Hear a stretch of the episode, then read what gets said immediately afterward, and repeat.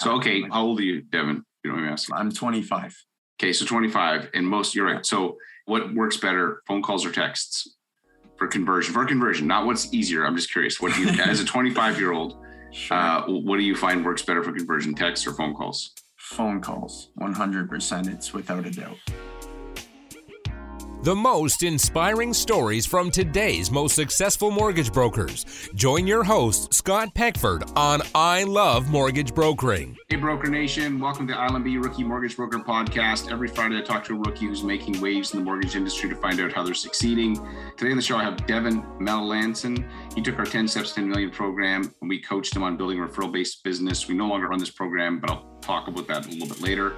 Got licensed in May of 2020, only did 1 million that first year. Had lots of learning to do. Last year, he funded five and a half million and is already on track to double that this year. A couple quick things in my conversation with Devin. First, why you must must must have an explanation for any credit or income challenges or any challenges really on a file, and let the underwriter know up front because he'll share with you what happens if you don't. We talk about how he uses Instagram to grow his business, and we talk on why he focuses on getting realtors outside of his target market, so expanding outside of his target market, which I think can be a, a clever thing to do. In today's Ask the Expert segment, I talked to Reuven from DDID about what do consumers really want. Before we jump into that, let me give a shout out to our title sponsor, Finmo. Finmo is a Canadian mortgage application, document collection, submission platform designed specifically for Canadians. It's very easy to use, has a couple cool features. One is called Smart Docs. So as the client's filling out the app, it knows what documents to ask for. When you go to hit submit, it also pulls all of key data from the application called Smart Submission Notes. And finally, it's connected to Lender Spotlight, which means that you can go search rates, guidelines, policies. And once you select that lender, before you hit the submit button, it'll pop up on your screen. Hey, you're sending it to the lender XYZ. Don't forget about that, that, that. You're like, oh, right, good thing to know. The whole purpose is to save you time, make your business run more efficiently, not waste lenders' time. You can check them out at lendesk.com slash finmo and book a free demo. And yeah, check out this conversation with Devin. Hey, Devin, welcome to the show. Hey, thanks for having me on, Scott. It's an honor. Okay, so tell me a little bit about yourself and where you're from. Yeah, so I uh, grew up between Milton, Ontario and Mississauga. I was born in Mississauga and was there for a few years before I moved to Milton, Ontario. I have family who is all over the East Coast, so I was kind of going back between Milton and the East Coast and visiting family throughout my whole life. Where on the so East I- Coast? Yeah, so New Brunswick, Nova Scotia, mainly, mainly New Brunswick. That's where majority of my family is from. Nobody in Newfoundland. That's where my family's from. Nobody in Newfoundland, Ah, unfortunately. Okay, cool. yeah, I love the East Coast, man. The people that there are so friendly. It's Yeah. a different vibe for sure. it is. Feels like home. It's awesome out there. So Yeah, that's love exactly it. it. So tell me, how did you get into the mortgage business? So when and then how? Yeah, so about two years and two months ago, so in May of 2020, I got officially licensed. My dad is a business owner currently, which may be coming to an end soon because he's planning to retire. However, watching my dad growing up, you know, work his way up through a company and then becoming the business owner that he was, I really took to that. And it was very motivating to me that I realized pretty early on I wanted to own a business. I had no idea what exactly I wanted to do, but it was always a thing for me that I did want to own my own business and eventually, you know, work my way up as my dad did. I went to school actually for customs and border control and policing. And as I kind of went into the customs and border services role, I was actually on the business side. So I was doing client management and stuff like that, which was You weren't the guy of like a- opening up suitcases and no, looking for drugs. no. I, you know, Adam Cultish is a mortgage broker who used to be Border Patrol, and he was one of the guys that opened suitcases. And he was actually on a TV show that we used to have. Like, it's pretty fun. I was on the plane once, and I see, I'm like, that's freaking Adam. I'm gonna take a picture, like, dude, what's up with this? And he's a very successful mortgage broker on the West Coast. But you were in the marketing. I think explain that. I don't even know. Like, do you Yeah. even need to market the border? Like, honestly, it's like either want to cross it or you don't. No, great question. So I was on the business side. So I Okay, was actually in a glorified sales position basically and doing client management for imports and exports into Canada, Yeah. uh, which was kind of, I guess, what gave me my first perspective of what it was like to run a business, even though I wasn't obviously taking care of accounting and, you know, all the other things, admin and stuff like that. I was basically running my own business. I just wasn't really benefiting from it because I was just making a salary. But yeah, I was doing that for a while. And then basically, I realized it wasn't what I wanted to do for the rest of my life. I really enjoyed finance quite a bit. I was investing in stuff like that. I was very, very hard on myself when it came to saving. And so I decided to actually do a complete U turn and start taking the real estate license course through Humber when they first introduced the course. And the course had all kinds of bugs. It was honestly horrible. There were errors all over it. And short way through, I, I realized I didn't want to be a real estate agent. yeah. Um, Thank goodness. So, yeah. I love you, realtors, We just don't want to be you. Exactly. And I tell my referral partners that all the time. You know, I really appreciate what they do, but I do enjoy, you know, being in an office and enjoying my weekends from time to time, not always, obviously. But so I made the shift and took my mortgage agent license with REMIC. And then my accountant actually found out that I was taking the mortgage agent license course, which is Jason Armstrong. He was a mortgage broker, and then he, yeah, okay, that's okay. Yeah. This all fits together now. It's like clink, clink, clink. You got it. Yeah. Yeah, It's a bit of a long run up, but it gets there. But yeah, so uh, when he found that out, he was like, you know, I want to speak with you and kind of just get your thoughts and see, you know, obviously gauge if I was going to be serious about, you know, joining the industry and if I was going to go full tilt or part time or what have you. And we spoke and, you know, we kind of just hit it off because we had never talked oh, on Oh, Jason's an awesome personal dude. Like he is salt Yeah. of the earth kind of guy. I really like He Jason. is. So yeah. yeah, that's awesome. So okay, he was your accountant. Jason happened to be accountant at the time and a mortgage broker. And I did a podcast with Jason a while back, and he actually sold that accounting business, which was the best thing he ever did because it allowed him to significantly expand his mortgage business. So that's fantastic. Okay, so you jumped into that. I have a question about border stuff. Has nothing to do with mortgages, but like, how come when you ship things across the border, sometimes there's duty and sometimes there's not? Like, it seems like it's arbitrary. Is that the way it is, or am I crazy? No, great question. So basically, every single item, whether it's a screw or a car, has a code attached to it. And there's this big giant book, which has, since I left the industry, has changed. It used to be called the North America Free mm-hmm. Trade Agreement. And it's this book, it's thousands of pages. It's literally super It looks thick. like underwriting guidelines, basically. yeah. if you put them difference between together. insured, insurable, and not, you know, conventional. Yeah. Ah, ah, ah, Yeah. I'm sorry. yeah, you got it. Basically, all these codes are attached to items. Like I said, it could be as little as a screw or a car, or clothing, whatever it is. You know, the difference between a t-shirt versus a long sleeve shirt, like all those things are spelled out.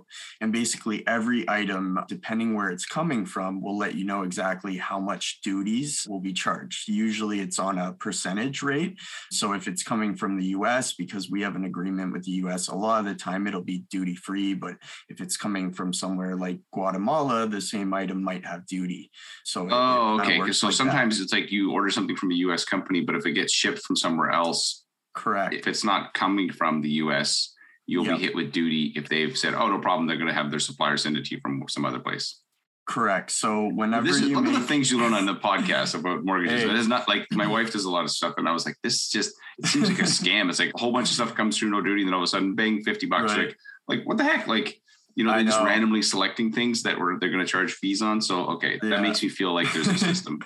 Um, I can sleep better at night now knowing this. Okay, so back back to mortgages. So when you started the mortgage business, did you go full time, part time? What was the transition like?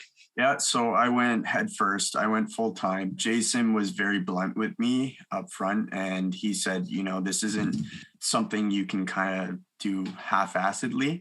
You really have to jump in if you want to be successful. And so I listened to his advice. Honestly, at that point, I wasn't making much money in the customs industry, but I had saved probably my yearly salary. And so I was comfortable leaving my position and basically going, you know, full head tilt to the wind and getting in there. And I'm glad I did, to be honest with you. Right. We call it burning the boats at our brokerage when somebody goes from part time. I'm not saying everybody should do that. It depends on, you know, you could do it, but not Absolutely. when you can. It's kind of like burning the boats. Now you're, okay, I'm all in and I have to like, yeah. I got to make this work. So, in terms of that first year, so 2020 was just getting your feet under you, but 2021, what did you do in terms of volume and units, if you don't mind sharing? So volume wise, I did just under 10 million. 10 million was my goal for my first full year, which was 2021. I got a little bit short of that and I was pretty hard on myself. But then I looked at, you know, what I did in 2020 and how far I had come and, you know, the relationships I had built. And I started to ease up on myself a little bit.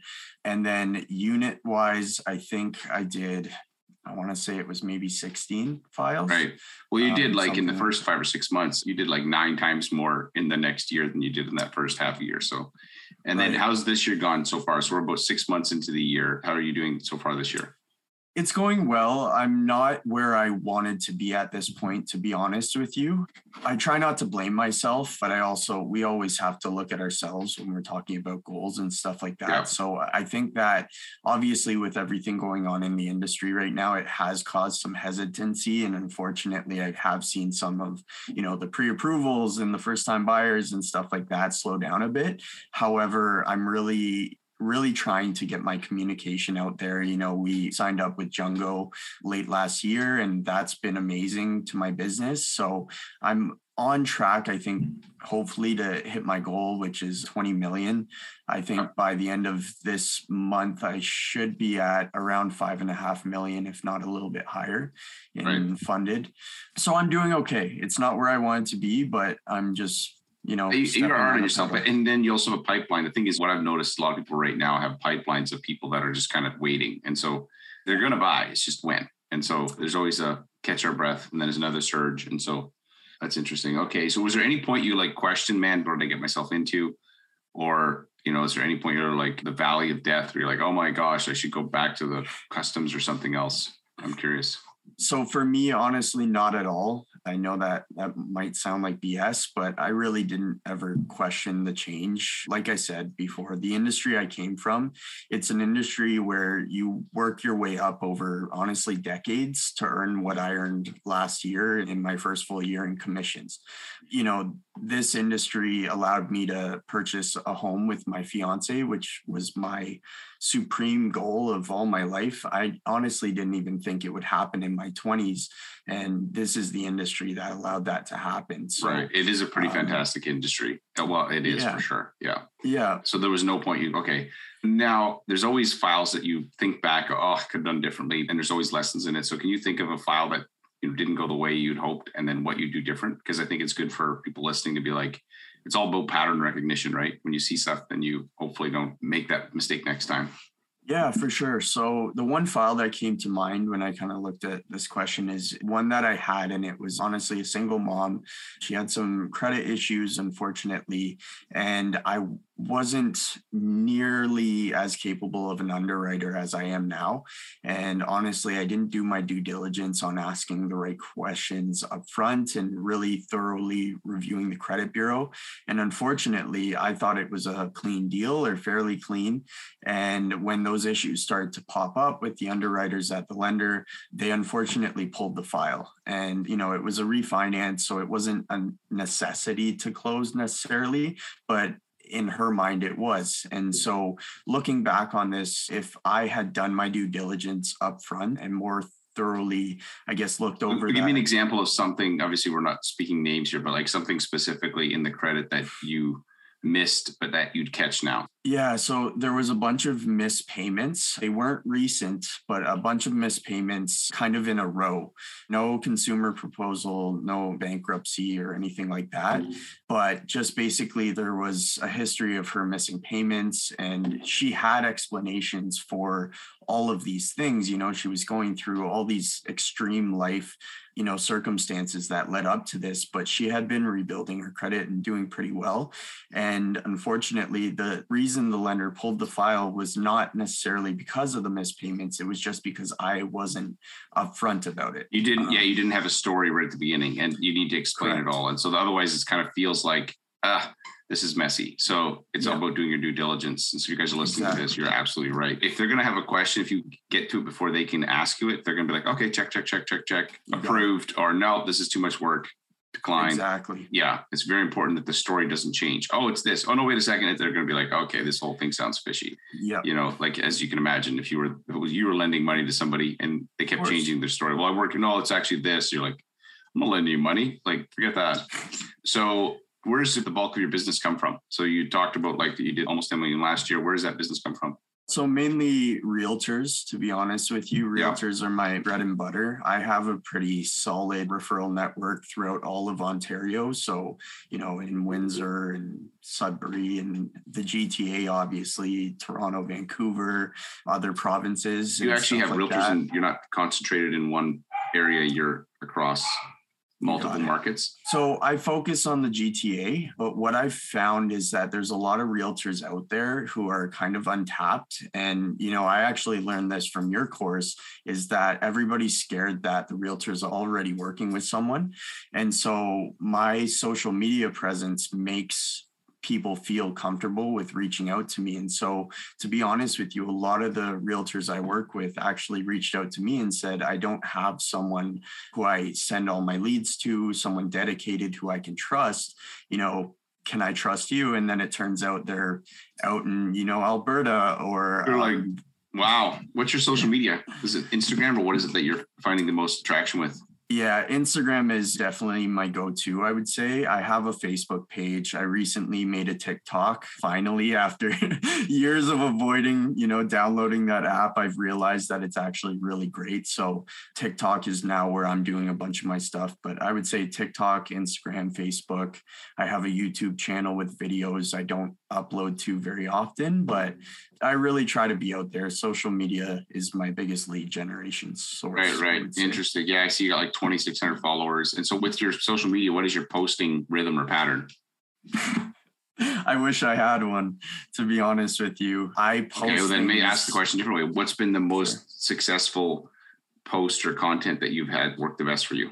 I would say any reels or TikToks or videos that are geared towards first time homebuyers, because I think it shows off your personality. And so for mm-hmm. me, people can usually tell up front that I'm a younger guy. And so I think a lot of first time buyers feel a little bit or they gravitate towards me. And so all that stuff that makes them actually stop waiting and send you the message Hey, I have this question about this rebate or about this first time homebuyers plan or stuff like that that's been my most successful posts and stuff, I would say for sure. Right, right. And how's your TikTok going? It's going okay. It's not bad. I mean, I think I only have maybe five videos on there now. I just started it about a month ago, and I have a couple videos that have, you know, a few hundred to over a thousand views. So it's going okay, but I'm going to definitely scale that up and, and grow it. One of my one of my agents, Zach Lafuedo, who's got a great Instagram account as well. I recommend you go check him out. I think his mortgages with Zach. He okay. took a video from Instagram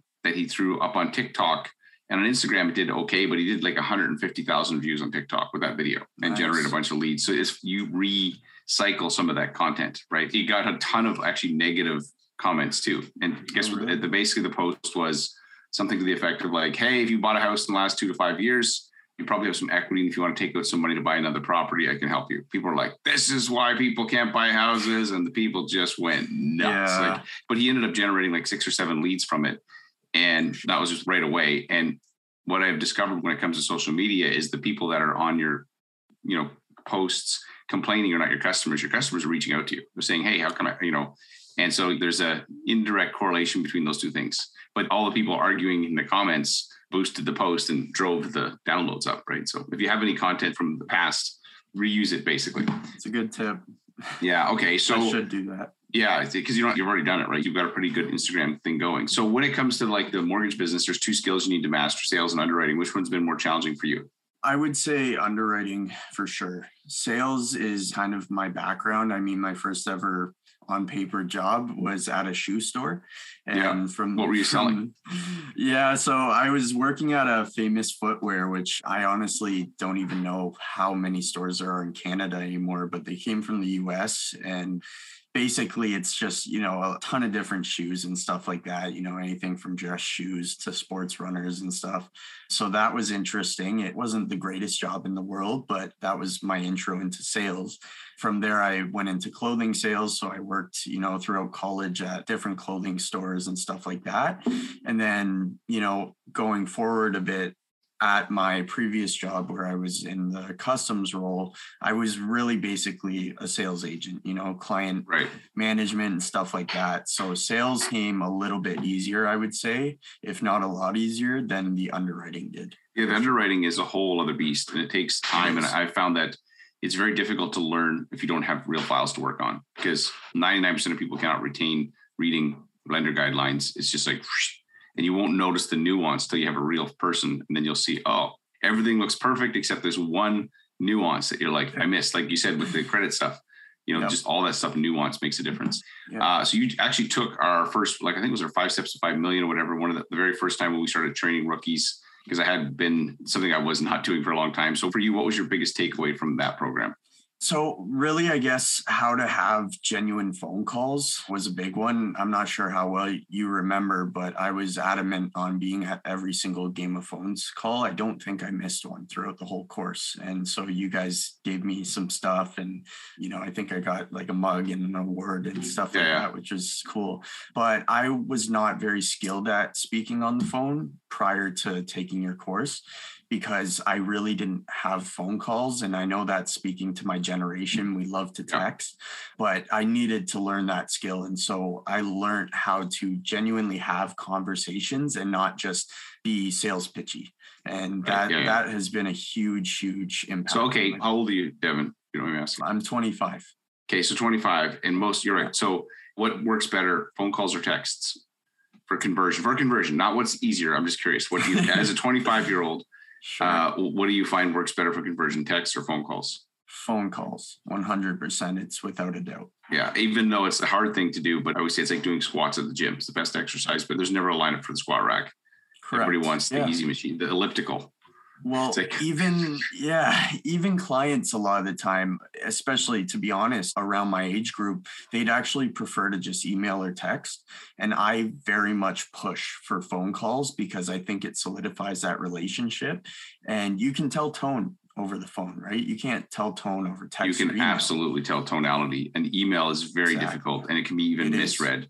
I'll tell you this. So here's why I think phone still is the king is that companies like Rocket Mortgage, I've talked to some folks that have worked at those companies and you got click button, push mortgage. The number of percentage Yep. of people that do that is low single digits because people don't click, I want a $600,000 mortgage without talking to a person.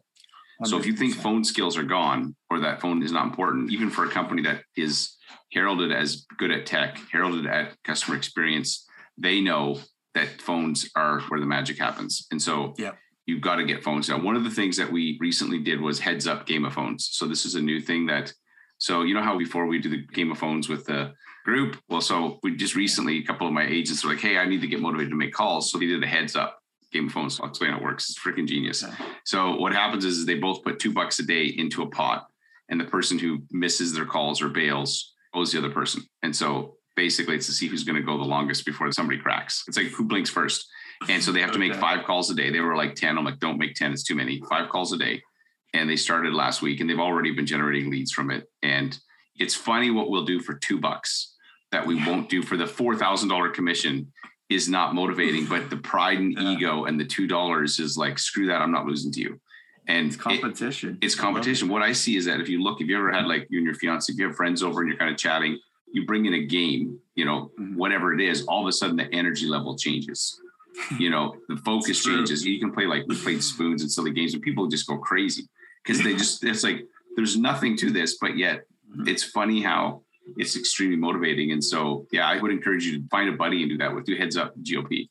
And I guarantee you, it'll get you going. Because then I have another group, they're just doing a buck a day, but same idea. But you just basically do heads up and just wait to see who flinches first.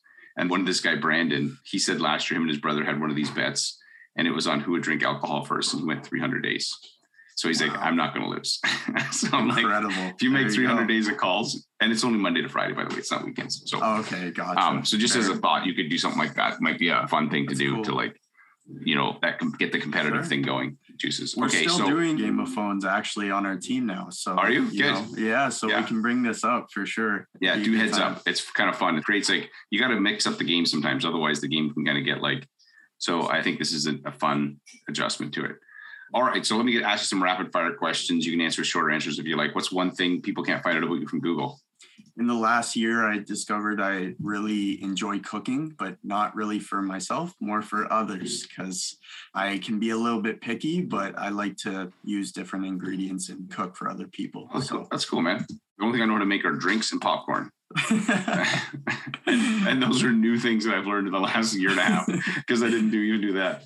Uh, that comes in handy. but popcorn, not like in a bag. I'm talking about Okay. a stove with like there a you go. huge pot. Like you got to get it down.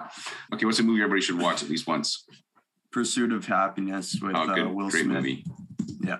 good book too. I read it, It um, many years ago. What three software programs or digital tools you can't run your business without? So, uh, Lender Spotlight is one for sure, especially for new agents who have an issue learning lender guidelines. If you don't have this, like, what are you doing? Jungo through Salesforce, so our CRM program, it's a bit pricier, but well worth it. And Ryan Wiley's VIP club, that was yours, of course. Yeah, Ryan's like, hey, I'll buy that from you. I'm like the guy who, anyway, yes, the VIP club is fantastic. Okay, what's the best advice you received as a new mortgage broker? Just do it.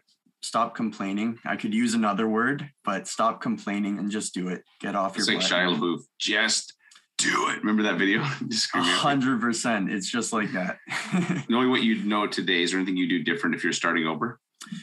so I would probably set better boundaries. I know that when you're starting out, you know, you have to do some things that maybe a seasoned mortgage broker wouldn't do.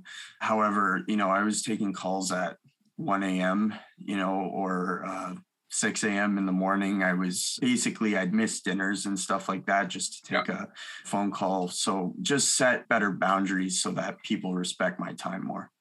Yeah. So one of the things we talked about at the beginning was like, I was like, hey, so what's an area that you're like get some tips on or whatever? And uh, you said saying no. And so there's a couple thoughts on this. First, I would say it's important to create a no-go list. So make a list of types of files that you just don't want to do because a they're not in your wheelhouse. That you're now when you're new, I always tell people say yes to everything, but you've already been around long enough now to know to be like, this is not a file I really want to because if you look at the files that take 80% of your time, it's going to be 20% of your files take 80% of your time and create 80% of your stress. And you probably knew it up front. Like maybe not if you're brand brand new, but you're at the stage now, you're like, I knew this was going to be a nightmare.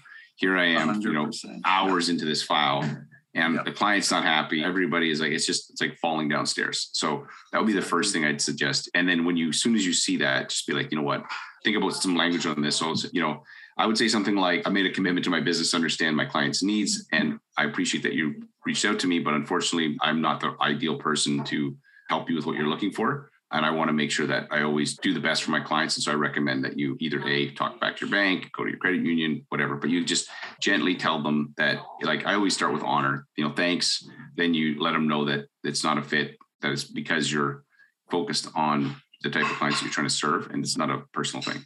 So because you can't serve everybody. And so I think it's important that you learn how to say no. Once you get to not a point, it's lots of yeses. And then as you start to grow, when you get to the tipping point, when you get to 20 million a year, the way to get to 50 is to say no even more, to get even more focused on the number of types of clients you want to work with. And Sylvia Ho was one of my coaching clients who did this. She was stuck at 20, 25 million for years. And it was only when she created a no-go list and started to get really focused on her ideal client, she doubled to 50 in a year. This was even before 2021, before the you know so it's counterintuitive. It's like golf. You know how you want the ball to go up you hit down on it.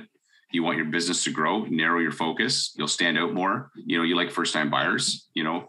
You get somebody who's a commercial mortgage some weird stuff. It may seem like a lot of fun and potentially huge payoff but i always felt like doing those files is like elephant hunting the elephant takes forever the elephant's going to kick you in the head you're going to spend nine months on it and then it's going to die whereas i like gazelles Sure. like i can hunt every day go catch another one. So just be aware of like, you know, you want to manage your energy because you only have a limited amount. So Yeah, man. Well, hey, congrats on your success, Devin. I'm glad that you're still doing Game of Phones. Try the heads up thing. I'm telling you, you'll I be will. like, just pick a buddy and just be like, let's go, heads up. Let's see who blinks first. And it doesn't have to be anything big because the two bucks is all you need. The two bucks and the ego and the pride is enough to get you going like ding, ding, ding, making the calls, right? I like so, competition. So yeah, it's awesome. Okay, man. Well, hey, and where do people find you online? Just if somebody's looking for you.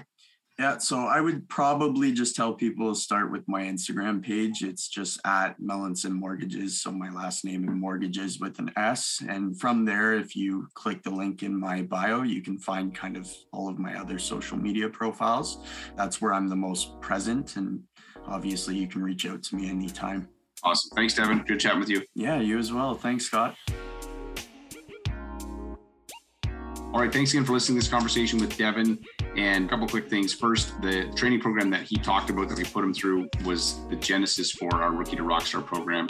And the Rookie to Rockstar program is significantly enhanced. Like it's significantly better than what we had put through out there before, even though what we built, I think, was good. The new program is significantly better. If you're interested in that, you're a rookie, go check out rookie to rockstar.ca. Got a webinar there. We'll walk you through exactly how we help new agents succeed by building referral based businesses. In this next section, I chat with Reuven from Deeded about what consumers really want. Hey, Reuven, welcome back to Ask the Experts. Hey, Scott, thanks for having me again. So, hey, let's talk about what do consumers really want, and we'll talk about how that relates to your mortgage business. But I'm interested to hear your thoughts on this. Yeah, so this has kind of been a big realization for me, especially over the last couple of years, and building a company and building, you know, more of a services and technology oriented company. And one thing I sort of realized when I started to take a look at, you know, the various businesses that are successful out there is ultimately the consumers will want and will pay for an outcome. And that means if they're applying for a mortgage and they're going through the whole process of, you know, sending their documents and proof of income and all that sort of stuff, don't forget that in the end of the day, all they really want is that money in their account or their new home keys in their hands, right? Now, what perhaps is a little bit more profound is not necessarily what the consumer wants. I know all of us want an outcome at the end of the day, but how do you want that outcome to occur? And again, the big realization there is they want the least path of resistance, you want instant gratification, you don't want to deal with any hassles, you just want to get to that outcome, you know, sort of with the path of least resistance. And a classic example and I know we've brought it up before, Scott, is Amazon. So on the weekend, I needed to buy some sort of cleaning detergent and I couldn't be bothered, you know, going to the store.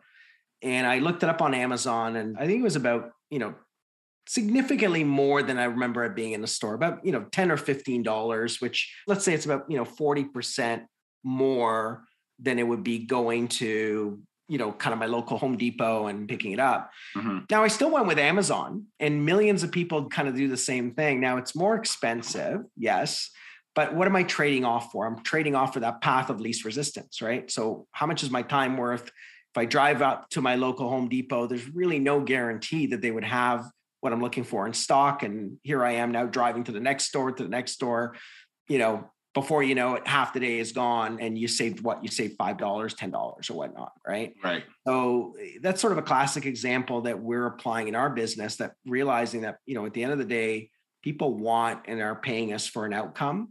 And it's really our business to abstract any complexity, any hardships that happen in terms of getting them to that, you know, milestone or getting them to that result they want.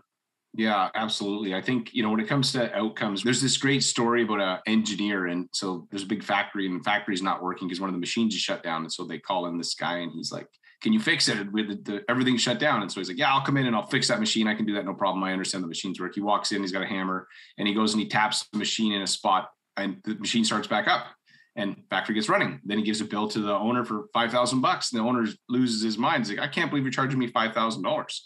And he's like, no, it was a fair price. And he said, you know, he wrote on the bill, hammer five dollars, knowing where to hit the machine, four thousand nine hundred ninety-five dollars. And so, like the outcome, it's like you talk about people pay for outcomes. And in that case, if a factory shut down, what is the cost of that? In your case, what is the value of your time in terms of driving around, looking? And you're right, I go to Rona more now that we just bought a new place, but they don't always have everything. And sometimes I'm now running to another place and another place, and it's a hassle, right? And if you get really clear on your outcome, so as a mortgage broker or if your outcome and then who your ideal customer is, it's even easier because not everybody's your ideal customer. Not everybody should be your customer. The quicker yeah. you can say no to them and you know politely point them in another direction, you're actually going to run a better business. The brokers that I coach and some of my buddies that are coaches that run extremely efficient businesses have a very clear understanding of who their customer is and they're very good at saying no to everybody else because that no turns into a great experience for the people that they know they can help and everything else you're better off to just like don't say yes to everybody. You know i think that's a huge mistake. And then you can provide a specific outcome right? So okay that's really good. So what other things do you think that consumers really want when it comes to so first is they'll pay for specific outcomes. What other thoughts do you have? I think ultimately it all boils down at least in my mind to experiences. They want simplicity. They want instant gratification. You know one of the classic things maybe you know an early example is if you remember the time when apple first came out with itunes right? The goal of you know the itunes or the kind of the music store concept was pretty revolutionary at the time right? You pick a song click a button pay 99 cents within 30 seconds that song is on your ipod right? Or on your iphone at the time. Now obviously we've since replaced that with spotify and a million other music streaming services, yeah, yeah. right? But you know that was a really pioneering innovation at the time. Now when you push that 99 cent button to download the song what a lot of people don't realize is just the amount of vast and sheer complexity there. There's literally about 3 million songs that you can download. Each one has an artist that gets royalties. Each artist lives in any one of 180 different countries with different tax codes. Billing happens, downloading. You're making happens. my head hurt. Just you're, right, totally right. Exactly. what looks simple for the customer is not simple on the back end. There's a lot of complexity to create that simplicity. Right. But it wasn't and it isn't the customer's job to be involved in that level of complexity. And that's again the beauty of the success of iTunes and other models that all of that complexity was abstracted in the background. So imagine, you know, going back to Amazon and you know, you want to order your item and it'll say, "Hey, Mr. Peckford, that's great. Which warehouse would you like it from and how would you like us to bring it to you and what time?" You're like, decision fatigue, right? Like I oh, don't want to. Yeah, you're totally right. Don't give me those options. Just right. Make it simple for me. You're right. So that's a really good point. Yeah, I remember I bought a whole bunch of songs because I used to always, rec- you know, kids when you're listening to this or people listening to this, we used to record music off the radio and the DJ would be talking on top of the song. You're like, shut up. And then the song would start and your recording would always have the DJ doing their little thing. And when this whole, like my kids have no clue, right? They're just like Spotify and iTunes. They can listen to any song they want but even the whole you're right the 99 cent but i think what you're touching on here which i think is so easily missed is the complexity on the back end to deliver that simplicity the amount of infrastructure and you know planning and thinking that went into click. Well, i'm listening to mariah carey. I don't know why i thought of mariah carey but you know i'm listening to my mariah carey song that i bought for 99 cents. And uh, it's the same thing. We need to do the same thing for our mortgage clients. It needs to feel like click. Wow that was easy even if on the back end it's anything but easy. That's very interesting. So creating a seamless experience and thinking about everything from your customer or borrower's perspective is key to that. So people pay for outcomes. They want a seamless experience. What's your sort of last thought on what consumers really want?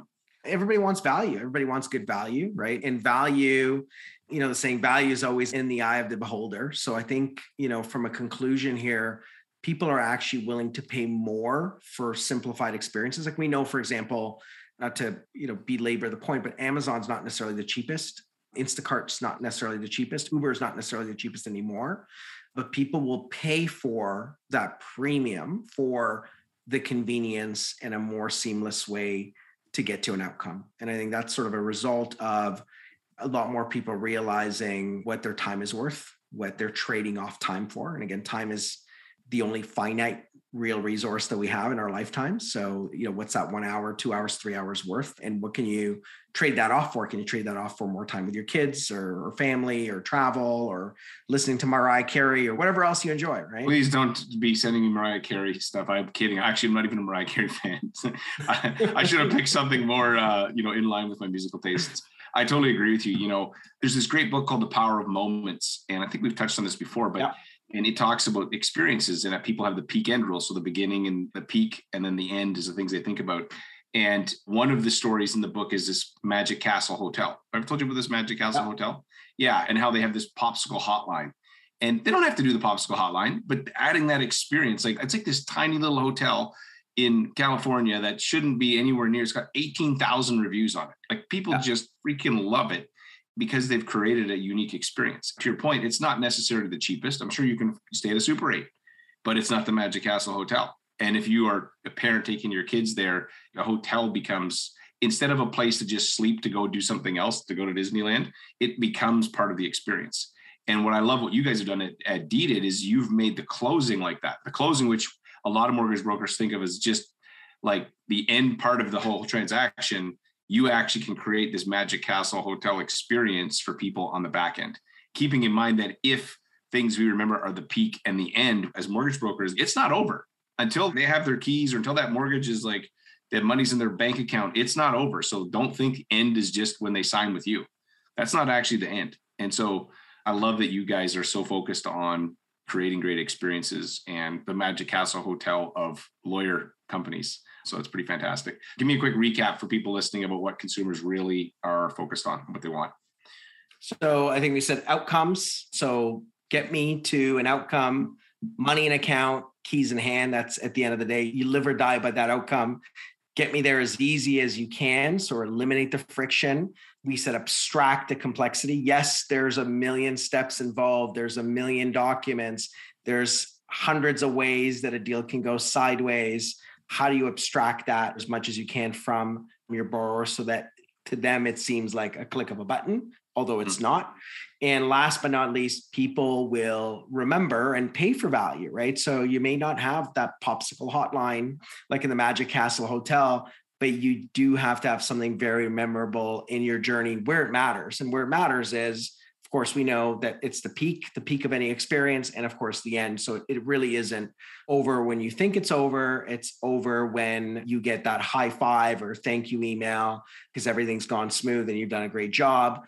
And arguably, I'd say probably not even that. It's over when you get your first referral and then, you know, just rinse. Yeah. Out. Or even better, this is the beginning of a new relationship, an ongoing, you know, but yes, the end of that one experience is at the closing table. That's when it's ended. So if you guys listening to this and you want to create an amazing end experience like the Magic Castle Hotel, I'm not going to promise you that Deeded is going to send you popsicles, but it is a fantastic experience for your clients and for you. Check it out, deeded.ca. Reuven, I love what you're doing with your company. Keep crushing it, and we'll see you on the next Ask the Experts. Thank you so much. Great to be here again, Scott. All right. Thanks again for having listen. And hopefully, you got some ideas from my conversation with Devin as well as with Reuven. If you're listening to this and want to grow your business, I highly recommend you go check out ilovemortgagebrokering.com. We have a power search account you can set up, which means you can keyword search all the past episodes, literally hundreds of episodes, find exactly where somebody says, you know, challenged credit or first time buyer or realtor or high net worth or whatever you want to insert, and it'll actually bring you to those exact spots in the episodes. And you can listen and do research that is absolutely amazing. Check it out at ilovemortgagebrokering.com. It's totally free. And thanks again for listening to this episode. This is an I Love Mortgage Brokering production.